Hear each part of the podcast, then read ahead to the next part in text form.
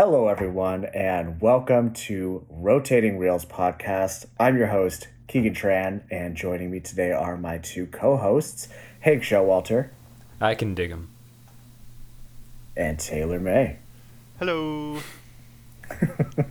Low energy as always, I see. So we do apologize. We we pulled a little bit of a bait and switch for the die-hard rotating reels fans. For people that listened last week and you got all the way to the end, we announced that this week we would be doing an interview with a actor from the movie Prospect, and then our Patreon episode would be a review of the movie itself.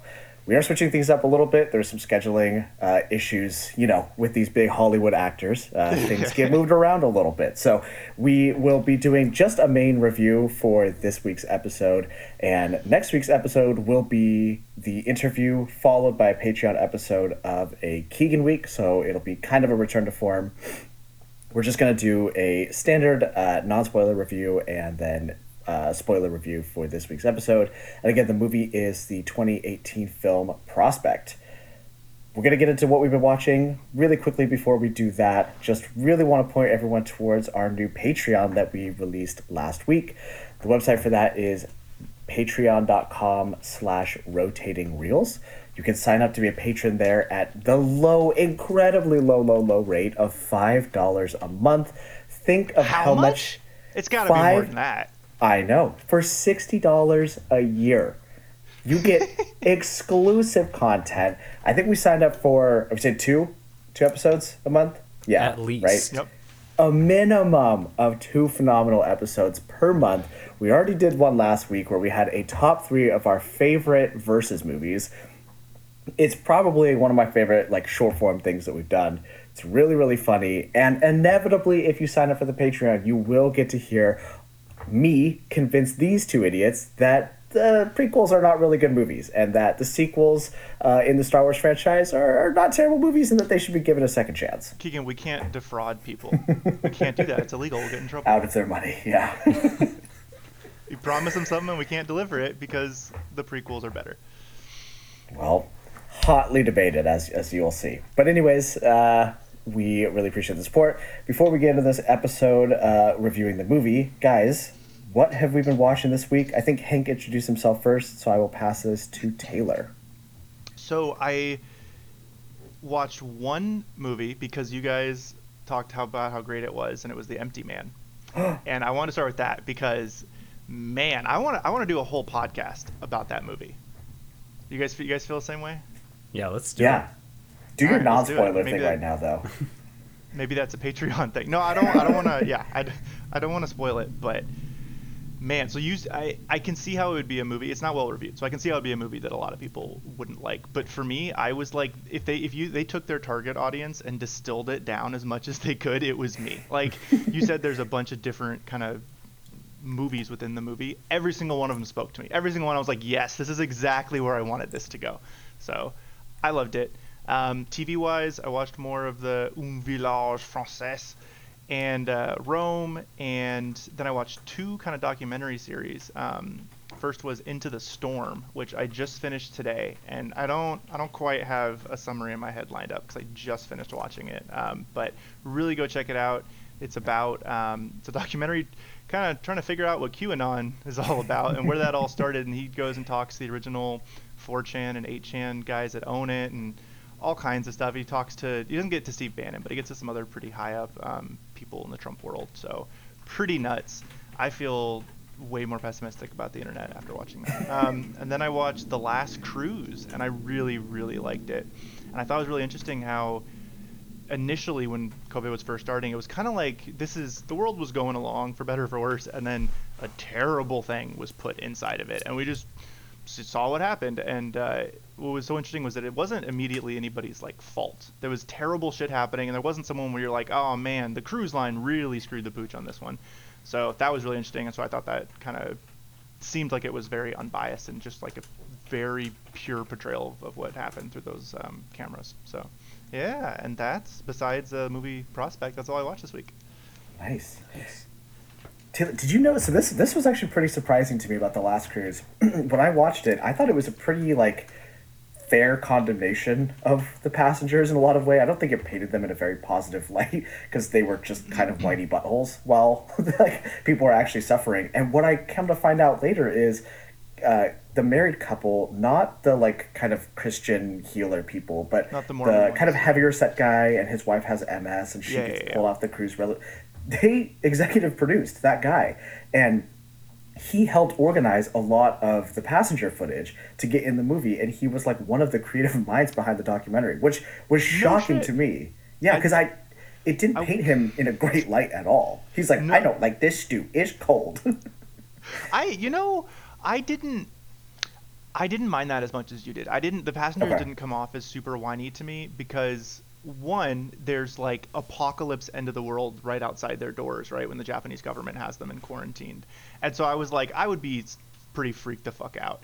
Um, and then two there wasn't really people dying yet so like nothing really bad had happened so didn't really know. Um, but I, the only thing, the only single thing that bugged me in the whole thing was they put a, a cough track in at certain moments. Yeah. I'm pretty, I'm pretty positive. I, I didn't, I didn't look it up, but it just seemed pretty obvious. Um, and so that was a little bit like I felt like I was playing like Plague Inc. You know, on my phone. Like there's just randomly people coughing. Um, but they could have said it was him. I don't think that would have detracted anything from the movie to say that. No, they, didn't, I, they didn't try to hide it. I was just very surprised because I didn't think it painted him in a necessary. Like I thought it was a somewhat negative light.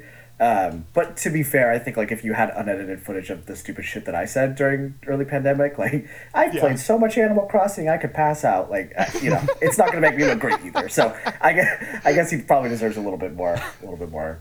I, you know what? When they took when they took his wife off, and then the U.S. Army doctors are knocking on his door, and he's like, "We think you should go home. That's what's gonna happen now, or you can stay here. That's it. That's all that can be done." Yeah. And he was like, "Oh, I guess I'm gonna stay."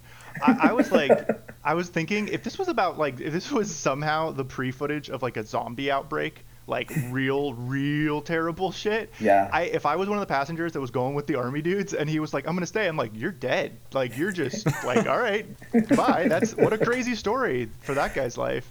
So Or just amazing. the doctor's so was the one that shocked. He's like, it.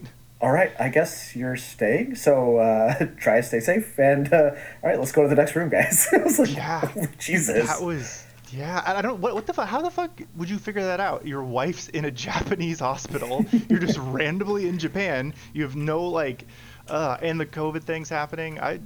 I would like to see the next like couple months of that guy's life. Did he make it back? Are they still there? I don't know. He produced the HBO documentary apparently, so he's not doing horribly. I mean, I'm maybe still you can alive. do it In remotely. Tokyo. Yeah. yeah, apparently Hank. This It's a is, cry for uh, help at the end. It's the last. Yeah, Hank is the last one to watch it. It's a it's a type forty man. It's a very very on brand for us. Yeah, yeah, So, no, I'll, I'll, I'll get in there. I'll, I'll check it out. I've got HBO. I'll give it a peek. Yeah.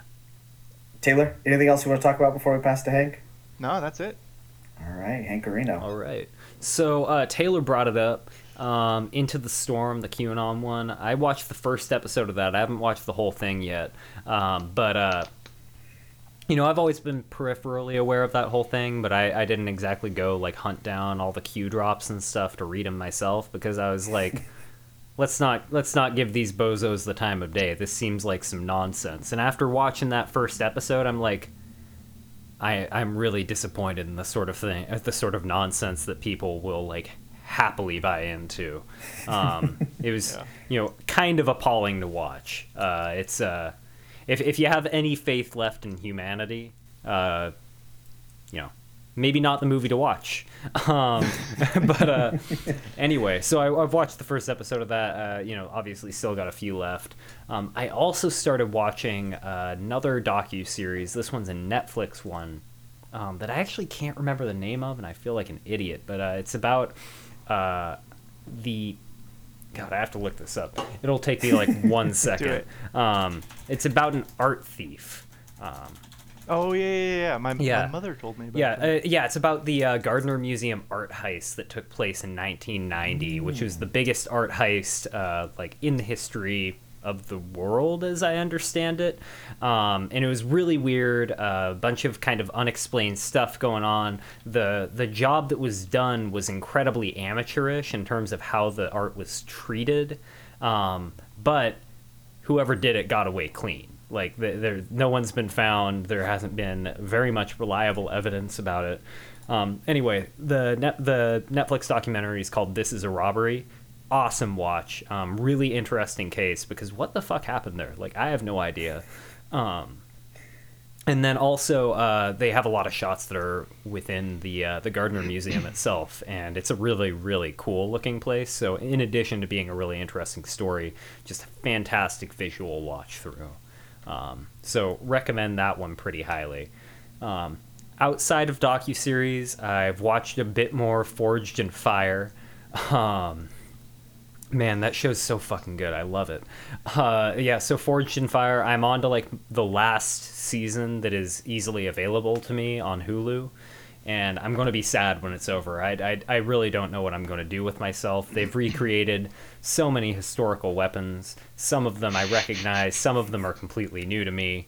They've tested them on so many pig carcasses and uh, my life is just going to be so incomplete when I'm not seeing these, you know, like bearded burly men swinging recently made blades into pig carcasses. I, I, I, just I don't know what I'm going to do with myself.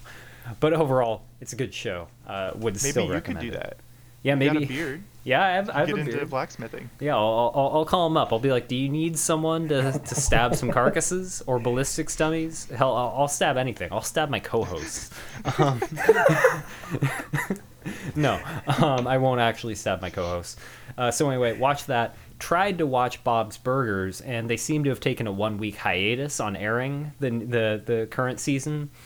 Devastating. Really ruined no. my week. Um, have still not emotionally recovered from that one. Oh no. Um, and besides that, I just watched Prospect. I, I honestly didn't watch anything else this week. I've been super busy playing the the, the recent remaster of Disco Elysium.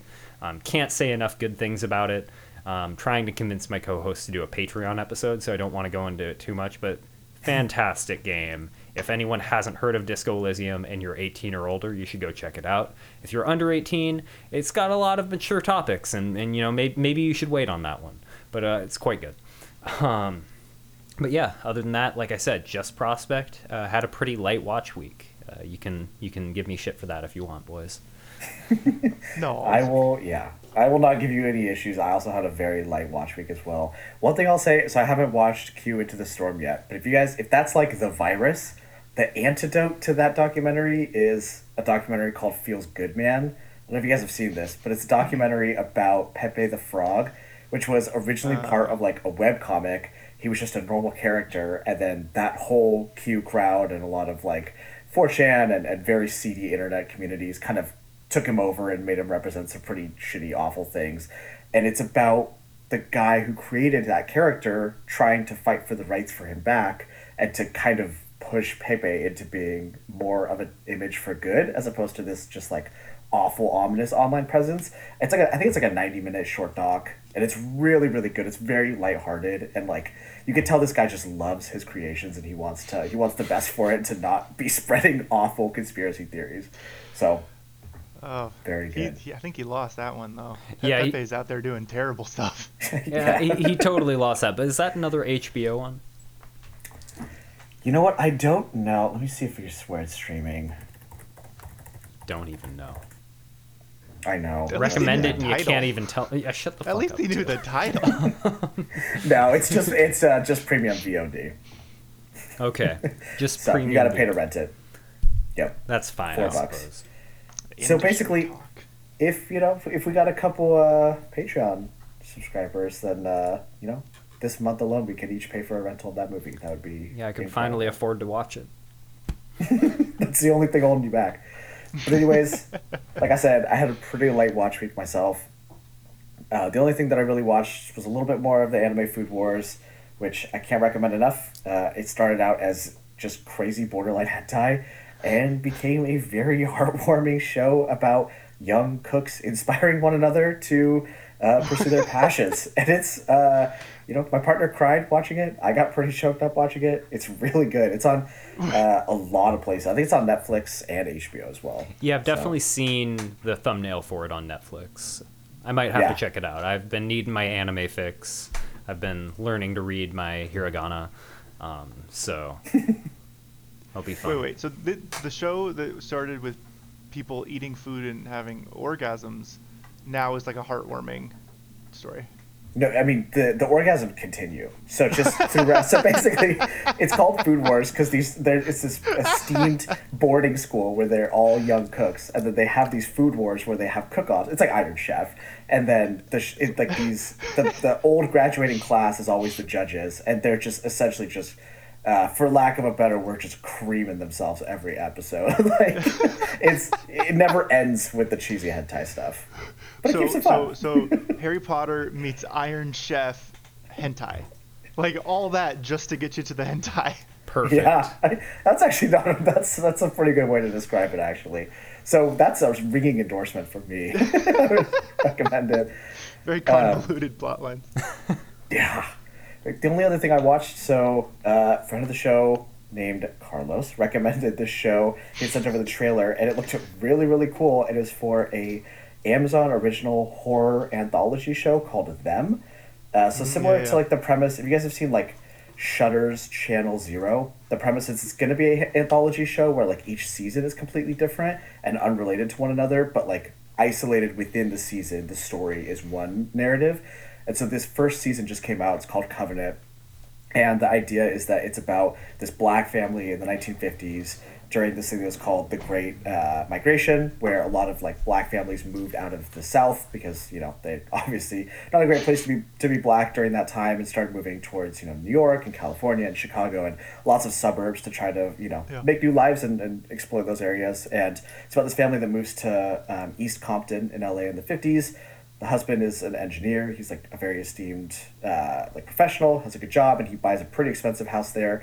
The entire suburb is completely white, uh, very very snooty and well to do. And not only is it them experiencing the racism of that, but it's also the house is haunted and the narrators are unreliable, and so you're Oh, no. also unsure if.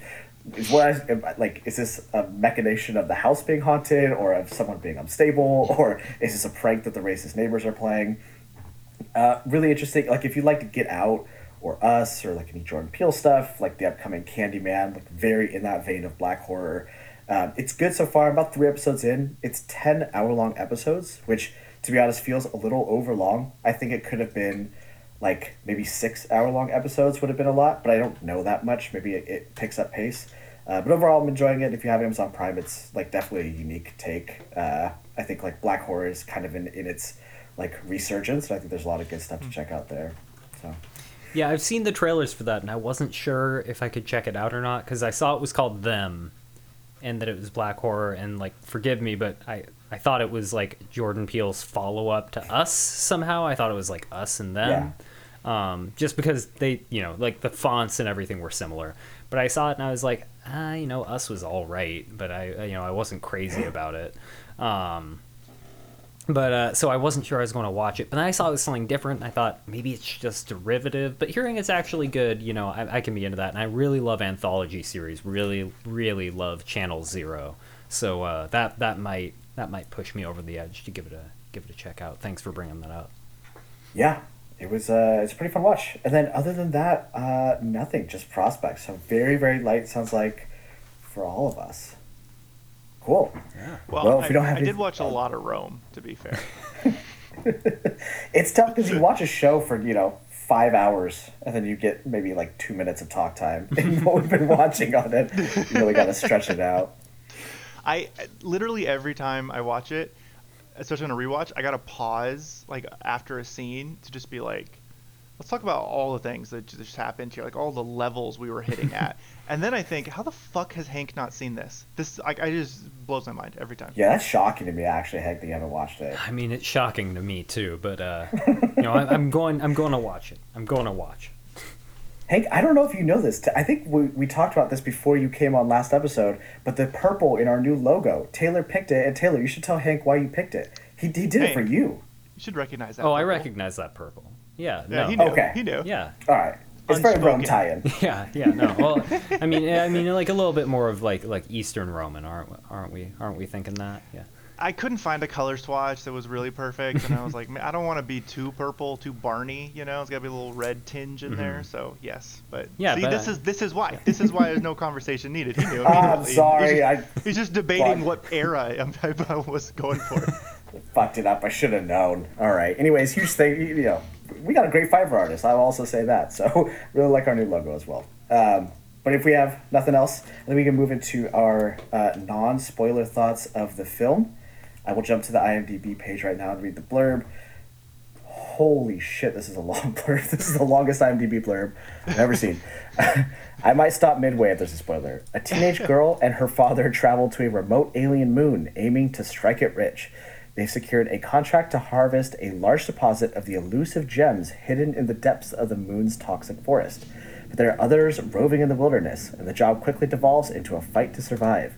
Forced to contend not only with the forest's other ruthless inhabitants, but with her father's own greed addled judgment, the girl finds she must carve her own path to escape.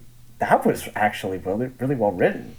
Yeah, yeah. Yeah, that was a great blurb. very- Um, Very good summary for the movie. So, yeah, Hank, do you want to kick us off? What do you think about the movie? Oh man, I loved the movie. You know, like I, I uh, honestly probably my favorite movie we've watched so far for the podcast. It was real far up my alley. Um, you know, like I, I knew we were going to do an interview on the movie, and I was like, "That's cool." And then I watched the movie, and I was like, "Oh my god, I wish we were doing a review." So that worked out well.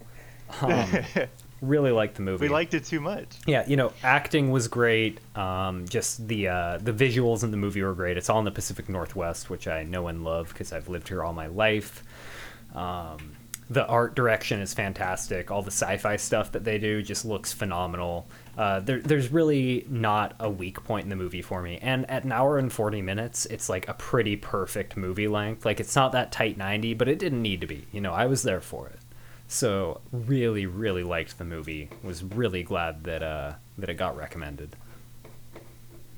Nice. Taylor, how'd you feel? Yeah, I, I, I love it. Um, this is my second time watching it, and the first time was in theaters and like not the best quality. So I didn't really get to appreciate all the dialogue. The audio was like a little bit off. Um, so watching it at home, I think, was definitely way way better because it's so funny that blurb you just read is a great summary of the plot, like a better summary of the plot than than I would give, but it misses so much of the movie because the movie is so atmospheric. It's so it's not surreal. It's not quite there, but it's in this border where it feels very fucking real and surreal at the same time. Just like a little little hint of that. Um, and so it's it's I wouldn't describe that movie in that blurb. If I was explaining it to somebody, I would I wouldn't describe it by the plot. So that's so interesting um, because there's there's a lot of the movie that I really really love, and I can nitpick it. I'm sure we get to not spoilers. I'll find like little things I would change or like want them to have spent more time on, whatever. But overall, I I think it's a great movie. Nice. So Keegan, what about you though? What did you think? Yeah. Thank God. You know, usually we get to this point where Hank and Taylor go, they like the movie, and then I, or, or they didn't like the movie, and I got to buckle up and get ready to, to go into war, to combat, to defend a movie that I did or did not like. But unfortunately, for thankfully, I don't have to do that this week. Uh, this is a really, really good movie, guys. Like, this is, and it's a movie I think that was made for around $4 million. Like, the amount of quality of writing, of design, yeah. So even though it's a movie that is made on like an absolutely, you know, this is like, it's not like art student small, but it's a very very small budget. Four million dollars is Yeah. not a lot to work with, especially for how ambitious they are. Like they do scenes in space. They easily could have done stuff that was just filmed in the Pacific Northwest, kept the Yeah. budget short that way. But they, you know, it's it, they start up there and they show the space station that they launch from. They do a lot of really cool designs with the ships, and there's some really cool interviews I've read where they talk about how the designer spent a lot of work like just making the helmets and like how all of that glass was super important to them. It's just a movie that like every single detail of it is so nicely dropped in and it it doesn't feel like overly complicated or like they're just trying to be too out there in sci-fi. I think something i really enjoy about science fiction movies is when they blend like just enough real world stuff that you understand and then they bring in enough stuff that's like alien right so like when you mm-hmm. watch a lot of like new star wars movies i know i defend these movies but there's just these big screens and people are just slamming on nothing on these like tablets and they're typing Yeah. away super fast and it's like what on earth are you doing? How would we ever get from a, a system where we have normal keyboards and you're slamming away on this hologram, right? But it's this it's this mix of kind of like 2001 Space Odyssey where it's like super manual like tech. These computers are like very tangible and it's like the you know the green screen stuff like that. All of it feels so like like relatable and understandable to my idea of like early space travel And on top of that, like we had said, like all three of the co-hosts are from the Pacific Northwest. We spent a lot of time in forests that look like that. Mm-hmm. But in you know in changing the color palette of the movie, in showing a lot of filters that add like this dust over the movie and showing different moons and stuff like that, it like it takes the familiar of what we know and just adds in enough weirdness to make it feel really alien and out there and odd. So I, I really enjoyed the watching experience. Like you said, I think I I think I can get caught up in like the vibe of a movie a lot. So if I were to like write a blurb, I, I don't think I focus on the plot that much because Yeah. it was funny. I kind of was like re like jogging my memory reading through that again of the plot stuff. But overall, love the movie. I actually don't know if we want to stay around in non spoilers too long. If I'm being honest. I have a couple more things I'd like to say in non spoilers, uh, just to try and get some people to watch the movie before we get to Yeah. the spoiler section. So this Yeah. movie to me, like, I thought about how best to describe it in like few words without giving anything away. And I think it's kind of like a a love child between Firefly and the first Alien movie. And let me get get Yeah. get to why, but you know, it's like absolutely a western movie like Firefly. Like you could have replaced the spaceships with, you know, like wagons. Like, it, like you could have changed very little and had it be a western movie. And I was glad it's sci-fi because I like sci-fi, but it was very western like Firefly. Um, they also, you know, just kind of uh, t- tonally with the sort of stuff that's going on in there, very Firefly esque. You know, like there's like that occasional edge of humor, but there's still kind of like that gritty, you know, like we're out doing crime feeling. But then the alien part is the visual design to me felt really inspired by alien you know like all like these like hard input output stuff in the ships was very much like the nostromo to me and uh the uh, the spacesuits they're in reminded me of actually they might not have been the spacesuits in Alien, but they definitely reminded me of the spacesuits spacesuits in Prometheus. Um, Oh yeah. so yeah, take the gorgeous, you know, like retro futurism sci-fi style of Alien, mix it with that fun, gritty, like criminal western of Firefly, and then throw in some acting greats like uh, Pedro Pascal, and you get this movie. And it is more than the sum of its parts, even, and the sum of its parts would have been pretty great. Like, it's fantastic. You should go watch it. Yeah, uh, this was actually Keegan. I don't know if you remember, but before we started the podcast, uh, we, were, we one of the first times we talked about movies. I was like, "Hey, I just saw this movie actually, Prospect. You should check it out." And you didn't, and I'm so glad. I'm so glad you didn't because now I get to hear your like first impressions, which I think is, is usually the most fun. Like the most fun talking about a movie is right when you like come out of the theater. And I feel like there's some movies that you can still like that there's not a, a whole lot of nuance or, or questions to get into. And this movie's great because it's it's the best kind of movie for walking out of a theater and immediately wanting to talk because the plot it, it has a very uh, reasonable western style plot that like totally works but the real strength of the movie is every single little thing i wanted to know more about it just like an alien. I wanted to know way more about the different technology or different things and this movie kind of captures that and kind of the it's obviously not as, as uh, horror-y of a movie as alien but there's still like thrills it's still like action and, and fear a lot of the time. It's kind of this really interesting mix um, so I'm, I'm really glad to talk about, it, especially in the spoilers, with you guys about it, because I have so many theories and questions about stuff. Yeah, and like one last thing from me before spoilers is what Taylor was saying about wanting to know more about everything. Like this movie, such a triumph of world building because they tell you almost nothing, but you still come out of it feeling like you got like kind of familiar with the world it's in just from kind of contextual stuff, and then like they throw in enough that you want to know more, but they never get to that point where you're like, oh, they can't actually explain it because it's not real. Like they never get there. You know, like they Yeah, always yeah. have ju- like just enough information that you're like, there's something here. I could dig more into it, and they just kind of like they tantalize you, they titillate you. It's good. Well, a lot of times, like science fiction movies, they'll drop that stuff just to drop lingo in, and they're like, "Hey, just so you know, we're in a science fiction movie. We're three fracks away from the next light year," and it's like it's all this bullshit that doesn't really mean anything in their world. They're just saying it to the audience, right? But this is like, we could, we're just kind of there, right? Like all of these events, they feel like these conversations, nothing would have changed. This dialogue feels real to the world, and like they're saying real stuff that they would, and we're just kind of quietly observing with them, which is like a very, very great thing to say. Um, so yeah, the, the last it- thing I'll say. it's gr- oh, go ahead.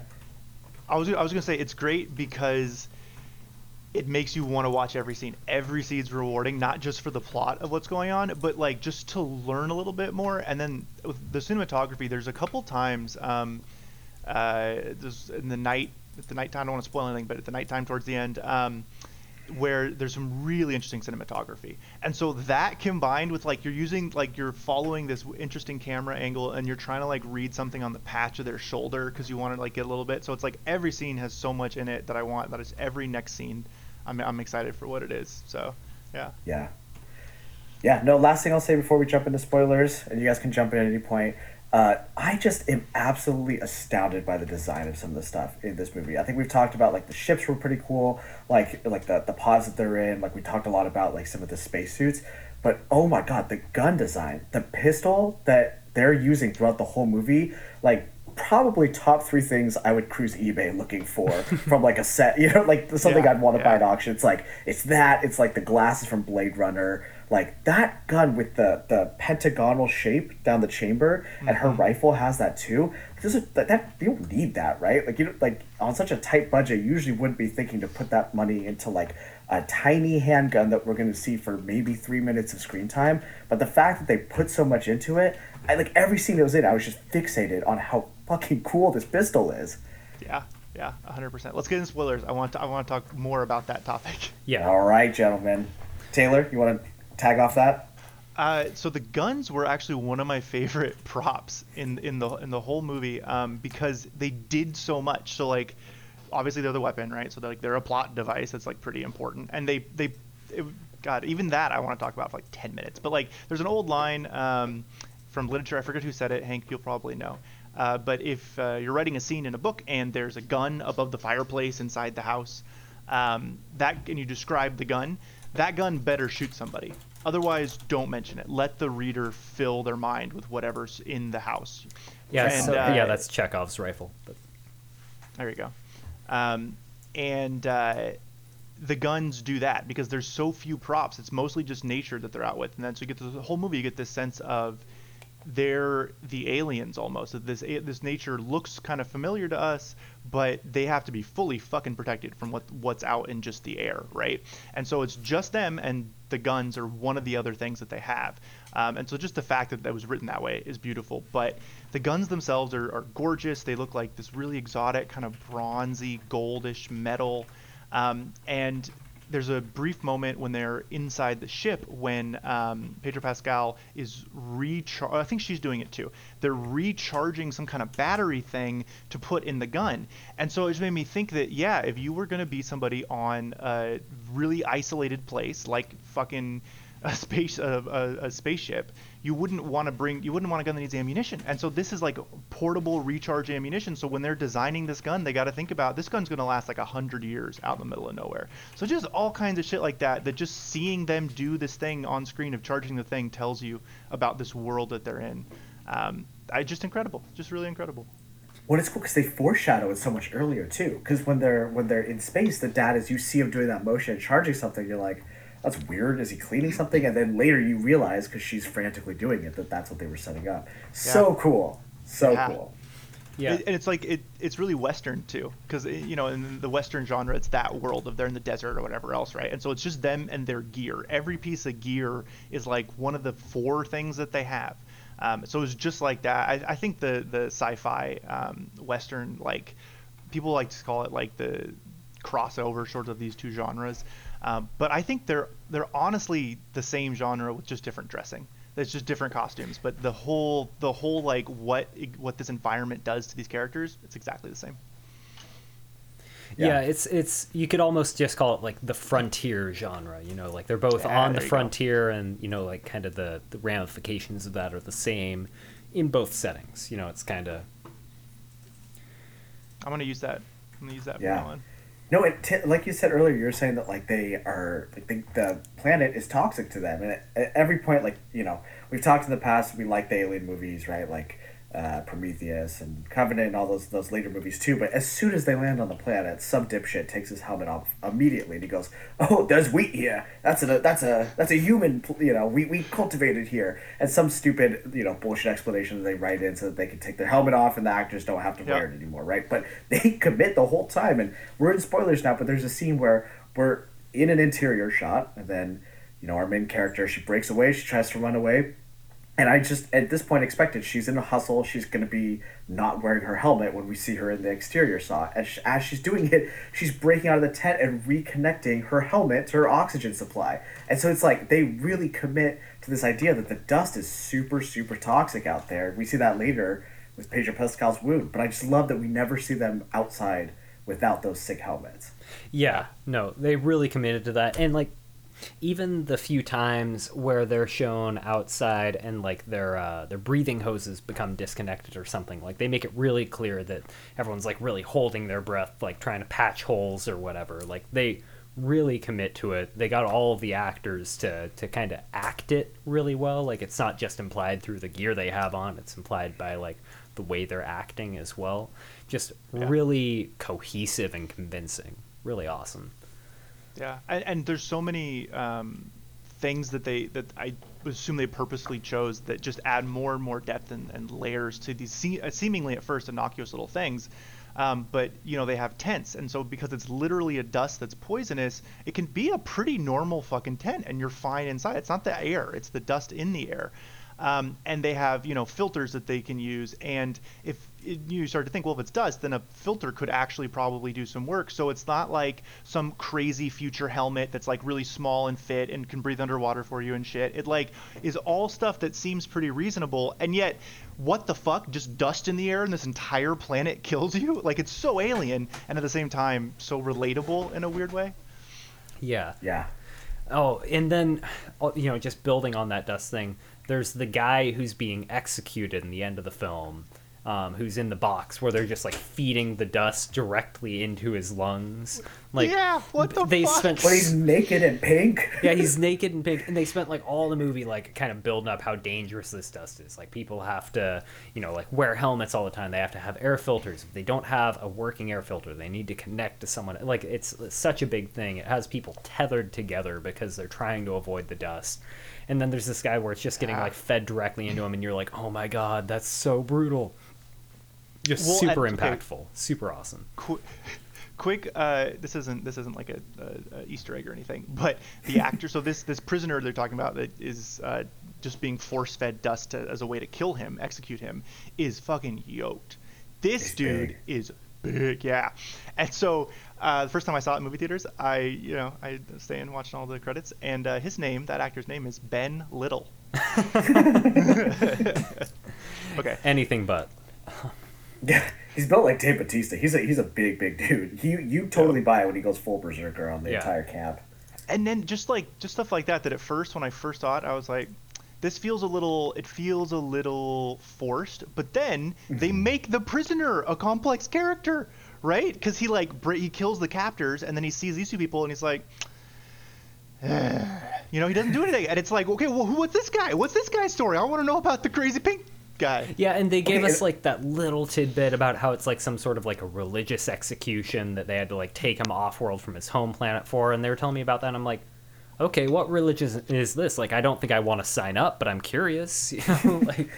Well, it's like so nice that they don't overly explain yeah. it too, because you're like, oh, the blah blah blah people are deeply religious and they do this and it's part of their you know birthright and it's all this stuff that they could yeah. add. It's just why would the merc know, right? He, like you said, I love the explanation. He's like, I don't know, it's fucking weird. They paid me a lot of money to bring him out here and do this weird shit. Like, I'm not gonna ask questions. That's such a nice, refreshing way to explain away that super weird guy and it uses all it uses it makes all the characters more important right? Because if they just so you're you're wondering who this guy is and then if this rando uh, gun for hire just tells you like okay well the information i really wanted from you i now basically have right? So he's not important anymore. But by not telling you like well it's his motivation like what did he used to do? I mean that um same thing with the uh, the female mercenary at the end. The minute i saw her that whole going to that camp i was like this is a big tone change. I don't know and I saw that that female mercenary, and she's like speaking a foreign language, and she's this femme fatale thing. And even with her, I, I thought, man, they've built a lot of history into this character that does not have a single line that's intelligible to the audience. It Yeah. doesn't speak anything resembling English, but like Yeah. it's really clear like she comes from some place that all the others are unfamiliar with. She has some sort of a contentious relationship with the other mercs. Like she's clearly getting into arguments with them as well as with the outsiders. Like they tell us all this without having her speak and mostly without having anyone speak to her. Just kind of like through her Yeah. her actions in and around it. And then while we're on that nighttime scene at the mercenary base, just kind of uh, watching the mercenaries do business uh, with Pedro Pascal's character and uh, the girl Cee when they rolled up was so interesting because you know like they're having this transaction where the mercenaries are like great you're here you can do your job you're late. And they're like we need something else. And the mercenaries are like absolutely not. And the people are like well we're not going to do it if you don't give us this other thing. And the mercenaries are like well we'll kill you if they don't do it. And then they're like well we won't do it if you kill us. And they actually like manage to break down the mercenaries that way because they do you know it's like this really convincing kind of like trade conversation where it's tense and like both sides have something the other side wants. And uh at the end of it you know like they the the, the whole deal ends up breaking down and we don't really even like Yeah, to put it mildly, yeah to put it mildly you know things don't quite work out. They have disagreements. You know, there's there's some uh you know maybe some contention between the two parties. But anyway it all ends up breaking down and uh it's just so convincing like how it happens. Like they made this deal and then it just kind of slowly falls apart like as like individual members of each group kind of realize they can't quite pull off their own ends of the deal. Um, yeah. just like beautiful chaos. Really cool uh, closing scene. And even though it was a tone shift it kind of made sense uh, once you got there like it's like okay we're in Yeah. desperation mode now we need to get back into orbit it makes sense that suddenly things start happening fast and this chaos starts kind of unfolding um, just Yeah, really yeah, totally. really cool sequence You know why Hank liked that scene so much? Because it's just really good role playing conversation. It's like, oh, we won't do this, and Hank's a pretty good dungeon master, so that's exactly he'd go Like, away and he's party, mercenary. please. yeah, and he's like, well, we'll kill you if you do that. It's the back and forth of finally coming to something over multiple dialogue options. I think that's why you fell in love with Yeah. that scene so much. But no, Well, and it, it is really and fun. it tells you the backstory of the characters too, right? They, Yeah. This is not their first fucking rodeo with some shit like this. Well, why don't you drop the water tank? Oh, well, we're we're just a scrapper. We don't carry water. Ta-. You know, it's so cool. yeah Yeah, yeah. Yeah, and it, it's it's also cool because they managed to like slip in little things about the technology. Like obviously, weight limits are still a very real thing for the spaceships here. That's not something you see in like Star Wars. So that just tells you about the type of sci-fi that you're. Everybody you're in with. Star Wars. Yeah, Yeah. you know, then they're talking about, you know, like it really shows us like what kind of experience these different space-going people might have. You know, like whether they're familiar with just using the drop pods or actually flying the ships. You know, like just this really huge breadth of stuff that they just kind of show you a glance of and move away, and that makes it so tantalizing. I guess also on that note of just kind of showing you enough, is is Pedro Pascal's partner a robot? I feel like we're never shown either way because he has this giant black box on his head, and earlier we see one of those discarded on the ground when they first land on this planet, it with without a body attached to it. So is it like is that a super intricate helmet or is that a robot head? That so that's what I thought the first time I, I saw it. Um, and then this time when they're seeing the one on the ground, I noticed what I'm pretty sure was like skeletal gooey remains. Gotcha. Okay, so it is Yeah. it, is some kind of helmet. I, th- I, th- I think so. I think so. but that's the fun part. You watch it a second time and you're still Yeah. kind of unsure, right? Yeah. It's like that. It's that old school like Mad Max, the original Mad Max movies kind of style, where there's all this just absolutely bonkers shit, and you're like, I guess we're just going with that. I guess that's that's life in the green, baby. Oh man, and the green, what a great name for kind of like this backwater they're in because it's like Yeah. totally gets it. You know, like like you know, like you, you might say like in the West in a Western movie, but like you know, like the West conveys like pretty specific mental imagery to a modern audience. The green does a great job of conveying like a similar amount of imagery, but still being kind of like a, a catch-all term. So it, it, really cool uh, that they called it that the whole time, even though it's a small detail. So I guess world building stuff aside, what do we think of characterization? I think Pedro Pascal, while he's not the main character, I think we mostly follow along from from the girl's perspective. See, I think uh, Ezra is a huge part in this and kind of like sets most of the events in play with what happens with her and her father, or you know, him and, and her father. How what do we think about his character? Do we think his intentions are you know not as terrible as they originally see? What do you guys think about him aside from his acting, which is obviously fantastic? So I thought uh, his character was fun because he was like kind of the the outlaw archetype from like any western you might watch. You know, like he's he's clearly not a good guy. Like the girl says it like you're a killer, and he says yes i am you know just very matter of factly like he's someone that has killed people for personal gain. He's you know clearly committed a lot of crimes. He's found himself in a bunch of uh, you know pretty terrible situations and he's had to do terrible things to get out of them. You know you get all this but even though he is like this outlaw they do a really interesting job of making you kind of sympathetic to him while never completely trusting him you know like there's always kind of like they never make him just the most honorable outlaw he could possibly be you know like there's yeah. the offer to buy the girl and he kind of hesitates he doesn't just immediately go no of course not he's like hmm i could really use all those supplies and money um yeah. so you know yeah. like I thought it was really cool because you know when when you have an outlaw character like that, you either make them a total scumbag a lot of the time, or you make them like weirdly honorable for an outlaw character, and it's like totally just some weird circumstance of fate that they even have to break the law. But I thought they did a really mm. great job of kind of straddling the line with him being like he is an outlaw, he's still kind of got uh, you know like a reasonable element to him, and he's also got a lot of personality. You know, he talks in kind of a really flowery way without like totally overdoing it and making it sound like something no one would ever say. So I really liked Ezra as a character. Though I will say when he first arrived and I heard him talking and he was doing like this like cowboy poetry style of talking, I was like, "Ah, who wrote this?" And then I was like, "Oh wait, no, I get it. I get it."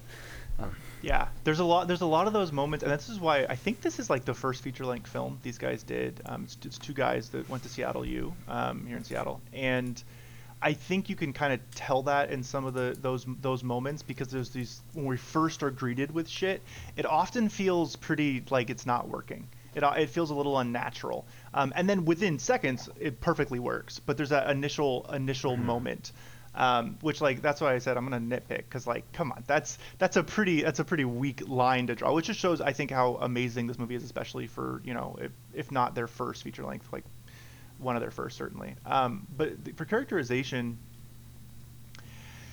I, uh, I, I, first off, all the actors did a great job. Um, Sophie Thatcher, I don't think, I don't know if this was like her first big role. I think it might have been though, um, and she does tremendous. I, this character, I think, is is I think it was probably written as like a pretty delicate character because if you do too much one way, it gets angsty teen, it gets uh, know-it-all, or it gets vapid. Like there's a lot of it's a real delicate kind of character, and I thought she did it perfectly. Um, Pedro Pascal, obviously awesome, and then um, Andre Royo from The Wire as Bubbles. Mm-hmm. I, he was always one of my favorite characters in The Wire. Um, talk about a whole Patreon episode about The Wire. If you guys, I'm sure you guys have seen it, haven't you? I haven't actually. Oh my god! Oh my god! Okay, well you're gonna have to watch The Wire now. Um, but he plays his character Bubbles. Um, is Wire is a great show because sort of what Hank was talking about with Pedro Pascal is that all these none of these characters are either perfectly good or perfectly bad. Well, okay, there are some in The Wire that are perfectly bad, but it's it's this really interesting mix, and The Wire does it in such a way where every character you basically hate by the end, um, but you're still like you kind of you're very much invested in them. You hate them like like a distant family member or some shit. I don't know, because you still want to know what's going on with them. And this that's kind of the way they've done Pedro Pascal, and um, it's really interesting because he's you know he's uh, it seems to me pretty obvious that he's not going to kill or harm a, a, a, girl in this place. He, he, said several times like I only did what people. Uh, you know, if your father, if your if your father didn't know he could get killed for stealing someone's stuff, then he had no business being in the green right? So he still has some sort of moral code of when he does violence, people that have consented to it in some way, whatever. Um, but I think that uh, the reason these kinds of those kinds of characters, like I think of Malcolm Reynolds, is another great example. We've already dropped Firefly, but Malcolm Reynolds is much more of a cutesy character, I think, than uh, Ezra. But Ezra and, and those kind of characters, they if they have a little bit of a moral code, you think, okay, this could be this could be me or somebody I know but they're still breaking the law and they're getting away with it and it's it's not necessarily glamorous but there's some sort of romance in getting away with it and so it kind of thinks well if they're related to me in some way a relatable character could I get away with breaking the law? You know what I mean? Like in different circumstances, could I be this guy? So I, I, I think they did a really good job. He's like I said, he's, he's a darker character than Malcolm Reynolds for sure. Mm. Um, but I I was a little I was a little skeptical because I thought why did we need the spoilers alert? Why did we need the father to die? Um, because he's kind of becoming this father figure to her, and we didn't paint the father as as so bad that we really wanted him gone, right? We were still like, I mean, he seems like he seems kind of shitty, but he's not like you know abusive or anything. Um, and so I thought maybe they should have just kept the father the whole time. Um, but having Pedro Pascal makes it darker right away. It's like this is oh now it's really life and death. Like you, it was dangerous before. Now it's like you're this guy could kill you. You don't know him. Mm-hmm. Um, so I, I I liked it in the end, and I would watch another movie about the two of them. Like do they? Absolutely. Does he kind of become this father figure to her now that her dad's dead, or do they split up? I mean, but the the world they set up is ex- one I would love to watch another movie in. Yeah. Uh, one thing I want to say about the father dying actually is uh, so a lot of the earliest scenes of the movie, it's Cee and her father um, interacting, and like it's clear they they're very familiar with each other. They really know each other's idiosyncrasies. The movie conveys that super well. And then the father dies, and we get a scene of Cee running away back to their ship. And when that first happened, I thought that that might be the end of Pedro of Pedro Pascal's appearance in the movie and they were just killing off the father and it was going to be Cee like dealing with things on her own. But then they brought Pedro Pascal back and I actually thought it was kind of brilliant because her father clearly knew how to deal with men like Pedro Pascal and she knew how to deal with her father very specifically. But like it was really clear that she didn't know how to deal with Pedro Pascal. Like she had been near this kind of criminal underbelly but she wasn't her father you know like she she you know she was familiar with like the operations of the spaceship she seemed to know how to operate the gun but it was very clear that like you know like she didn't know her dad, you know, was like probably going to die in the green. You know, like that he says, like your dad had no business being in the green if he didn't know that could happen. It seemed like it might have caught her by surprise. Maybe not completely yeah, by yeah. surprise, but you know, like it seemed like you know she wasn't really making that uh, agreement when they stepped onto the moon. Um, so yeah, this, I don't think he told her that shit. yeah, exactly. Um, and it was also clear that she was not with her father the previous time that he was on the moon. You know, that was kind of like something that he did before their time together. But so anyway, her being suddenly stuck with Pedro Pascal, who's like just kind of an element that's completely alien to her life, and then like them kind of interacting throughout the movie, really really cool character development, and then also a really cool way to kind of like unveil slowly things about each character because we have to kind of end up seeing Pedro Pascal from the eyes of this like tough but at the same time kind of vulnerable uh, girl that's the protagonist. But then we also like have to see her from the eyes of Pedro Pascal, where he's like, "I'm not going to kill her. I did just kill her dad, and also I need her." Like, because she has the equipment I need to survive. She has the first aid stuff. The she has the air filters. Like, it was just really cool seeing like how each character kind of began to interact with each other, and I think it killing off her father provided the the the the atmosphere where that could happen in. If her father was there, there would have been kind of like a throughput of communication because he's familiar with both those types of people. Um, but the fact that he wasn't there created that disconnect that I think is kind of where the viewer fit in really well. Yeah. I agree. Yeah. So I mean, a couple lines that I really liked about some of the stuff you guys were saying when they're first interacting, and she shoots him in their drop pod, and they're like you know she's obviously very distrustful of him at first. One of the things that like really keeps him from being too far out in that outlaw realm is he's like you know he, he doesn't really necessarily feel bad for killing her dad because her dad was going to kill him potentially or he was going to take his entire livelihood but he goes i apologize for any part that i may have played in taking his life or taking your father's life away from you which is like wow that is stark and very matter of fact but it does offer like a little bit of comfort in that he feels bad for taking away a young girl's father and provider but he doesn't feel bad for protecting his own skin which you know it's very like you guys have made other comparisons it's very like Han shot first era Han, you know, where he's like, I'm just kind of out for myself and I'm going to do what I want, but, you know, I, a little bit of a soft side so much as it, it goes for these people. But the other line that I really like when you were talking about how she doesn't necessarily you know, interface as well with the mercenaries and the rest of the world that her father has exposed her to is when they first get to those mercenaries and then they play that whole game of like, we're not gonna do it. And then she's like, well then we won't dig. And then Pedro Pascal goes, oh no no no wait wait wait wait. And he tries to play it a little bit more diplomatically to get to that point of where they finally, you know, we'll, we'll drop something. But she's like very matter of fact and just kind of naive in, in her sentiment, which I I, thought was I really cool. love that because that was him being like, "This is much more serious than you think it is. Yeah. Like we're not we're not saying we're not making any demands here." He's like, yeah, I, I get that you think I was bad, but these people are a world worse. Like, Yeah. Yeah. And he and it's funny because you can totally tell that his first reaction to say that for his own protect his own self, like he is now scared that she has said that because he it wasn't like, "Oh, you're not saying the right thing." It was like, "Shut the, no, no, no, no, no, no, not right now. Not right now. Not from you." yeah, that was really great. Uh, I one, another thing I really want to bring up with you guys is like how just something I said earlier in pre spoilers is like how familiar all of it feels. Like I'm so used to seeing these big trees and, and this like very familiar landscape, but then the stuff that you see with how organic the world is. Like later we see these giant breathing gas pores, and the whole premise is we're pulling sperm roots out of the ground Yeah. and then we're pouring stuff on it, opening them up The to very carefully pull out a gem that is worth ten thousand per. Oh my god! It's and it's like you said, it's one of those things where at first I was like, whatever. They were just very excited to have a practical effect. This is goofy and gross, and I don't like this. But then it works, and then you mm-hmm, realize this is mm-hmm. the reason why everyone's on this moon is because they're all trying to prospect for this weird ground sperm. Yeah, no, exactly. Like the the first the first time you see the like the part of the root they're gonna like cut into, it's all like gooey and like you're like ah this is I don't this is stupid. This is gonna be gross. and then you realize that this like this is a they know it's fucking gross, but they have forgot that shit. Like that's out of their mind because this is a fortune that they're getting out of these things. Yeah. And it's like everything the characters do, it's like it's it's treating these fictional characters with a lot of respect, right? So even when Pedro Pascal takes the time to spell out exactly how he feels about this thing when he's when he's killed the girl's father, um, it's that's the character having respect for themselves in a certain way. Like I'm not a throwaway character with throwaway lines, you know. Like I, I can actually this actually matters to me the character, right? And that's just so cool. And the whole the mo- the whole movie is that we get some scenes with.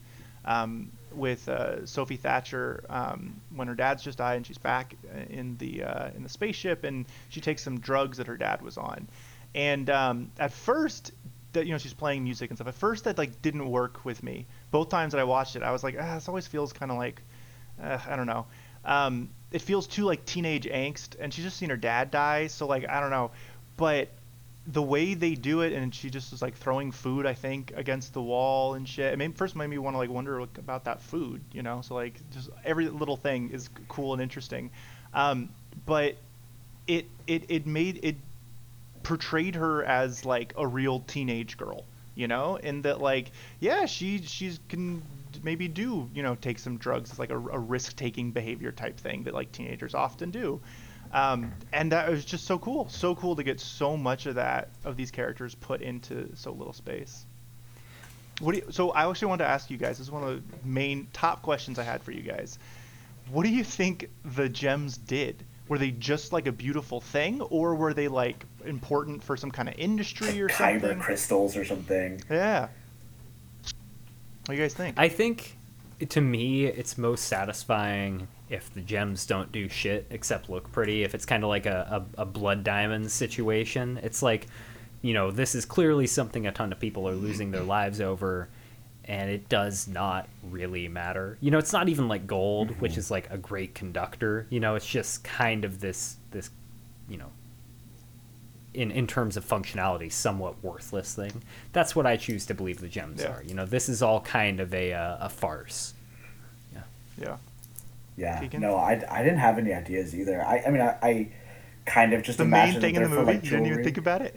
No, I didn't, and I guess one of the things I guess I will say that I did notice that I thought was really cool is the first one that they find is like an offshoot of a bad dig, and her dad goes like, "Oh, these are fucking amateurs. They didn't know what they're doing." He finds a little small one, and when she pulls it out, it's like, I mean, like a quarter of the size of her palm. It's like quite small, and the little sperm sac that it comes out of is like, I don't know, it's like the size of like a Nerf football. It's not very big.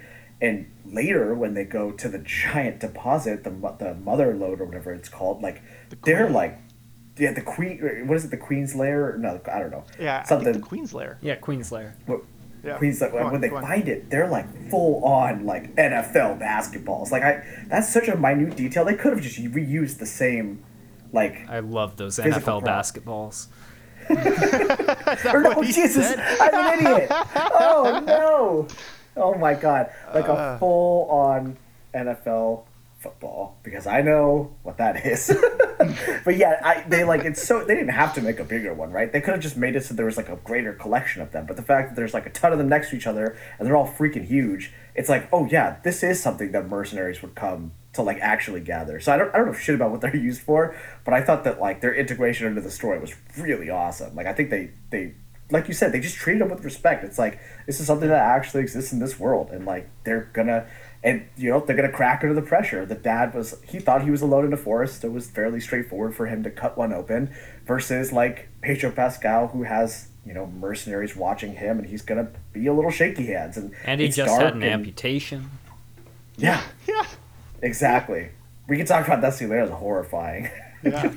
I um I I also wanted to add that that first gen they find, the small one, um, Mm-hmm. they have you know a couple lines of dialogue, which is interesting too. That like that you know that's our first inkling of what the fuck these things are. Why the fuck are we here, right? Which is the whole main thing of the movie. The whole movie's revolving around these fucking things. Nobody would be on the green if it wasn't for. Is, is it in the green or is, I think it's in the green. On the green's like golf. No one's golfing in this fucking movie.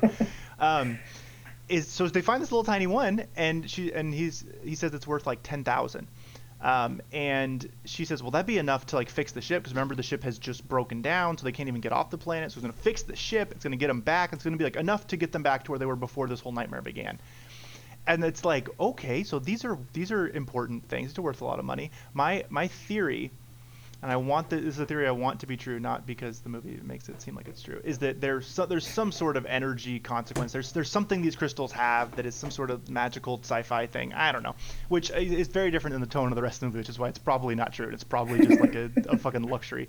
But I want more movies, and if you're gonna do more movies, you kind of gotta have like it's hard to do a bunch of movies that are all about like backwater worlds and stuff. We want to learn more about the center. They have one line about that's like get back to central money. Yeah, that's it. That's all we know. That's all we know about the wider world is central. You know. Like it can't be Um, something that's so easily devalued, right? Like it has to be like a natural resource that's like a transferable credit across all these different planets that we could potentially see. Versus like, oh, these people think this is pretty for jewelry, but you know, price fluctuates kind of thing. Yeah, so it need it needs some sort of bigger plot around the thing, and so, Mm-hmm. um, but I would I would love that to be true. I would because you need Pedro Pascal and this girl to have become a little bit more important in the wider store world around them if you're going to do a bunch of content about them, which I think they're probably not going to do. It's just my guess since I haven't seen anything about them wanting to do more, which Yeah. is sad. So this is uh, kind of turning on a heel here, kind of going to a, a little bit of a pivot, but I hope you guys will forgive me. I just want to say that as someone that's really into world building, um, as Keegan's mentioned, you know, I'm a dungeon master. I spend a lot of time doing like original settings, running role playing games, and recently I've been running a uh, kind of like gritty science fiction role playing game. And the whole time I was watching this movie, I was like, oh man, I gotta take some notes. Gotta take some notes. um, like it, and you know, I. Uh, I consider myself, you know, like a pretty adept hand at world building at this point. And this whole movie, I was just like, oh man, maybe I should just quit. I'm never going to do it as well as these guys. Um, Oh, don't say that. no, not really. That should be that's the goal of every screenwriter if you're doing science fiction is you should say I want some nerdy podcast host to review my movie and say that he was so inspired that he wants to integrate this into his into his campaign. Yeah, oh, I like- thought you were gonna say the, the dream is to is to crush dreams of other of Oh, other people from doing no, no. art. Yeah, I was No, like, not I got all. all, all these books, just throw them out. Just All I need is the shooting script for Prospect. yeah, see if I can get my hands on like the production bible or something. Every campaign you do is set in that world. That's all you do It's from all in the now green on. from now on. I can't, I can't, I can't top it. I don't. All right. I think we've do we have some start like heading towards final thoughts. Do we want to Yeah. give some some final opinions? I think we've done a fair job talking about you know the characterization, this amazing world that they've built up. I think it's pretty clear that we're all huge, huge uh, supporters and lovers of this movie. Kind of you know final thoughts. How are we feeling about this movie? Taylor, you you were the one that introduced me to it at least. You want to give some final thoughts? Yeah. Um, and a rating as well. Yeah, so my rating, um, I'm doing nine out of ten weird alien tree eggs. Um, so it's not it's not a, a perfect movie for me, um, and I it felt you know just to be a little critical for a moment, um, it felt a little overlong, and it was mostly the scenes that were just with Cee. Um, I and I think that partly slowed the movie down, which was interesting. It was a really interesting. It kind of made it feel more westerny, um, but I wanted to learn more about the world. I wanted a little bit faster pace, a little bit more action. So it felt a little overlong. Um, and like I said, those the first time we were introduced to new stuff, it, it always felt kind of abrupt and kind of like it didn't fit in. Um, so those are kind of maybe even nine and nine nine and a half weird alien tree eggs out of ten. I, I, I it's not perfect, but it's it's the be- the best you could want. Like you, I could never say I would not recommend this movie to anyone interested in sci-fi or even even uh, western. Not that I meet a lot of people that say they're into westerns. Um, and uh, yeah, and it's cool that they have some big names in it that you wouldn't mm-hmm. expect from from such a, a small budget film.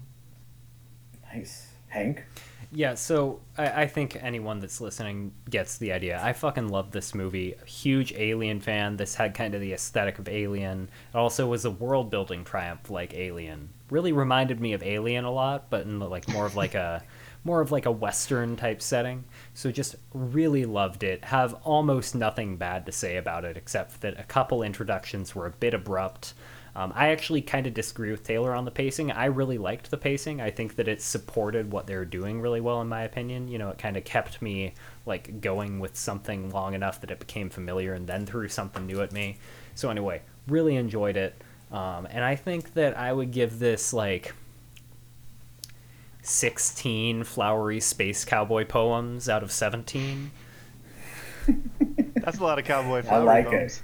it. Yeah, that's wonderful.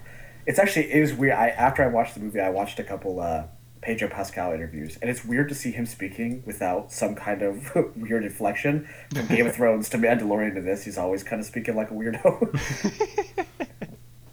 but uh, okay, so I again, I don't think I'm to bring much new to this conversation. I absolutely love this movie as well. I had heard some good things when it first came out, and I like I always like to support movies that are shot in the Pacific Northwest. But you know, a lot of stuff is like filmed in Georgia or filmed in LA, obviously. So like the stuff that's produced there is usually a little bit smaller budget, more like student films or more like passion projects. So even though I want to support stuff like that, they're not always the highest quality. Not something by any means that I would want to talk to you guys, talk with you guys on the podcast about. So I was a little bit hesitant. I it just kind of sat away, rotting away in my Hulu watch list, and it sat there for so long that it wasn't on Hulu anymore when I went back to watch it. and I ended up watching it on Netflix. Um, but it's just absolutely like a triumph of world building. It's insane what these guys do with the budget. Um, you know, four million dollars has never looked so good. I think the script is just so airtight. I actually do think I side with Taylor a little bit on some of the pacing stuff. I didn't love throwing the food packets at the wall, and it felt like it really slowed it down. And I also think before Cee meets up with Ezra, she's kind of like finding those spores and stuff. It doesn't feel like she's really gone that long for it to feel like she's in that much dire straits. It feels like she kind of just went for a walk to clear her head. Um, but overall, it does not detract from the film in any way that I would make you, you know, or recommend that you not watch it because of these things. So overall, I think I would give the movie a final rating of three out of three and a half potentially drugged eye drops. Yeah, were that- they? Weren't they? Oh, they were definitely. Uh, that's- Dad was rolling Yeah, right. on that fucking bed. Um, Well, because she she gets kind of upset with him. She's like, "Well, you're I don't have the help that you do," and then he does them and conks out in two seconds. So Yeah, yeah. The the set design is actually something I'm really excited to ask our guest next week about. So there's like a lot of stuff, a lot of questions I have about this movie that I w- are like I think questions for the people that wrote the movie or like God or something, you know. Um, but questions that we can get solid fucking answers on are the set stuff and the prop stuff and just how they did all that. Um, and you know any other kind of insights about the world or anything. Like, Maybe we can find out a little more of the backstory for everything. Um, so I'm I'm Yeah. really excited uh, for ne- for next week's. What? Oh, go ahead.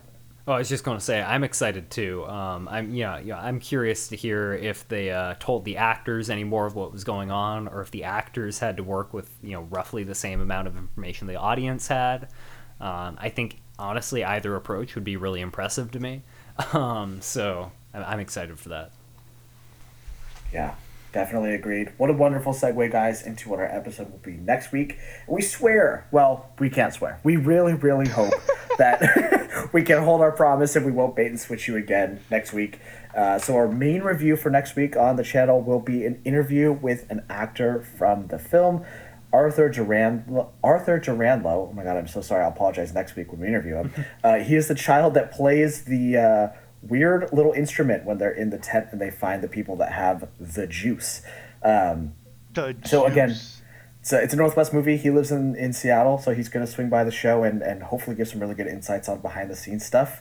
Uh, that'll be the main review. But then afterwards on Patreon, we'll be doing a Keegan B week, and the movie we'll be watching uh, is maybe a little little skewed towards Hank. I would say.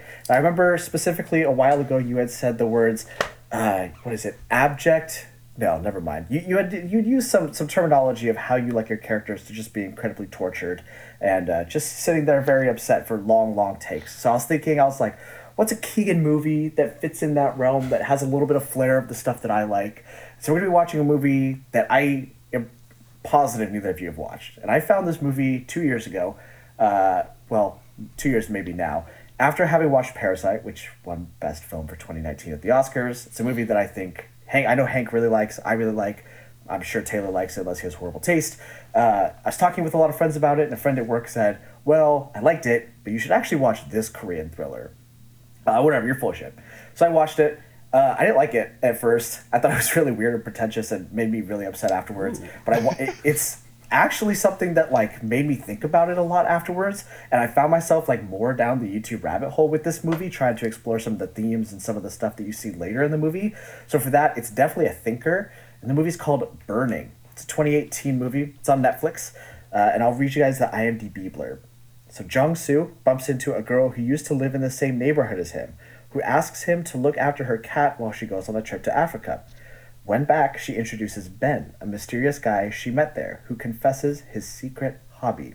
And I won't give much more than that. The friend that she brings back, Ben, is played by Steven Yeun, who is uh, from Minari this year, and kind of a, a big name that's more on the up and coming side, but he gives an absolutely amazing uh, performance in that as well. So I really would love if people could hear this episode, but it's going to be on Patreon. So again, if you want to find us, that's at patreon.com slash rotating reels. Anything else you guys want to wrap up with before we uh, wrap this episode?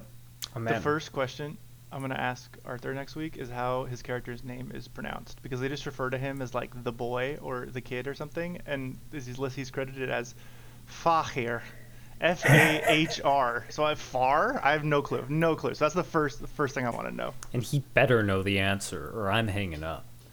Yeah, he's, he's- I have no idea. Click. Goodbye. God, I'm sorry, guys. I'm sorry I brought that clown on. Doesn't even know the name. yeah, man, I'm excited for. You said that was called Burning. Burning, yep, it's on Netflix. Man, yeah, the the description. Yeah, I, I'm I'm I, I'm intrigued. I'm titillated. So it's a scary, it's a scary movie. Uh, it's it's very much in the vein of like modern Korean thriller, where it's not it's not like in any way an in your face jump scare horror movie, but you just Okay. kind of feel bad afterwards. Very like revenge focused and interpersonal drama. So Has anything happened to the cat? If anything happens to Uh, the cat, I, I can't I can't watch it. I, I honestly don't remember. So maybe Okay, all right, good. That's fine. It's just you know All if it's if it's in the blurb. yeah, Chekhov's cat, I guess. All right, guys, I think we're done with this episode. Uh, you know, we really encourage people also that if you want to write us a question, we will answer literally anything that you guys send us. That's rotatingreelspodcast at gmail.com. Thank you all for listening. This episode's a wrap. Hank out.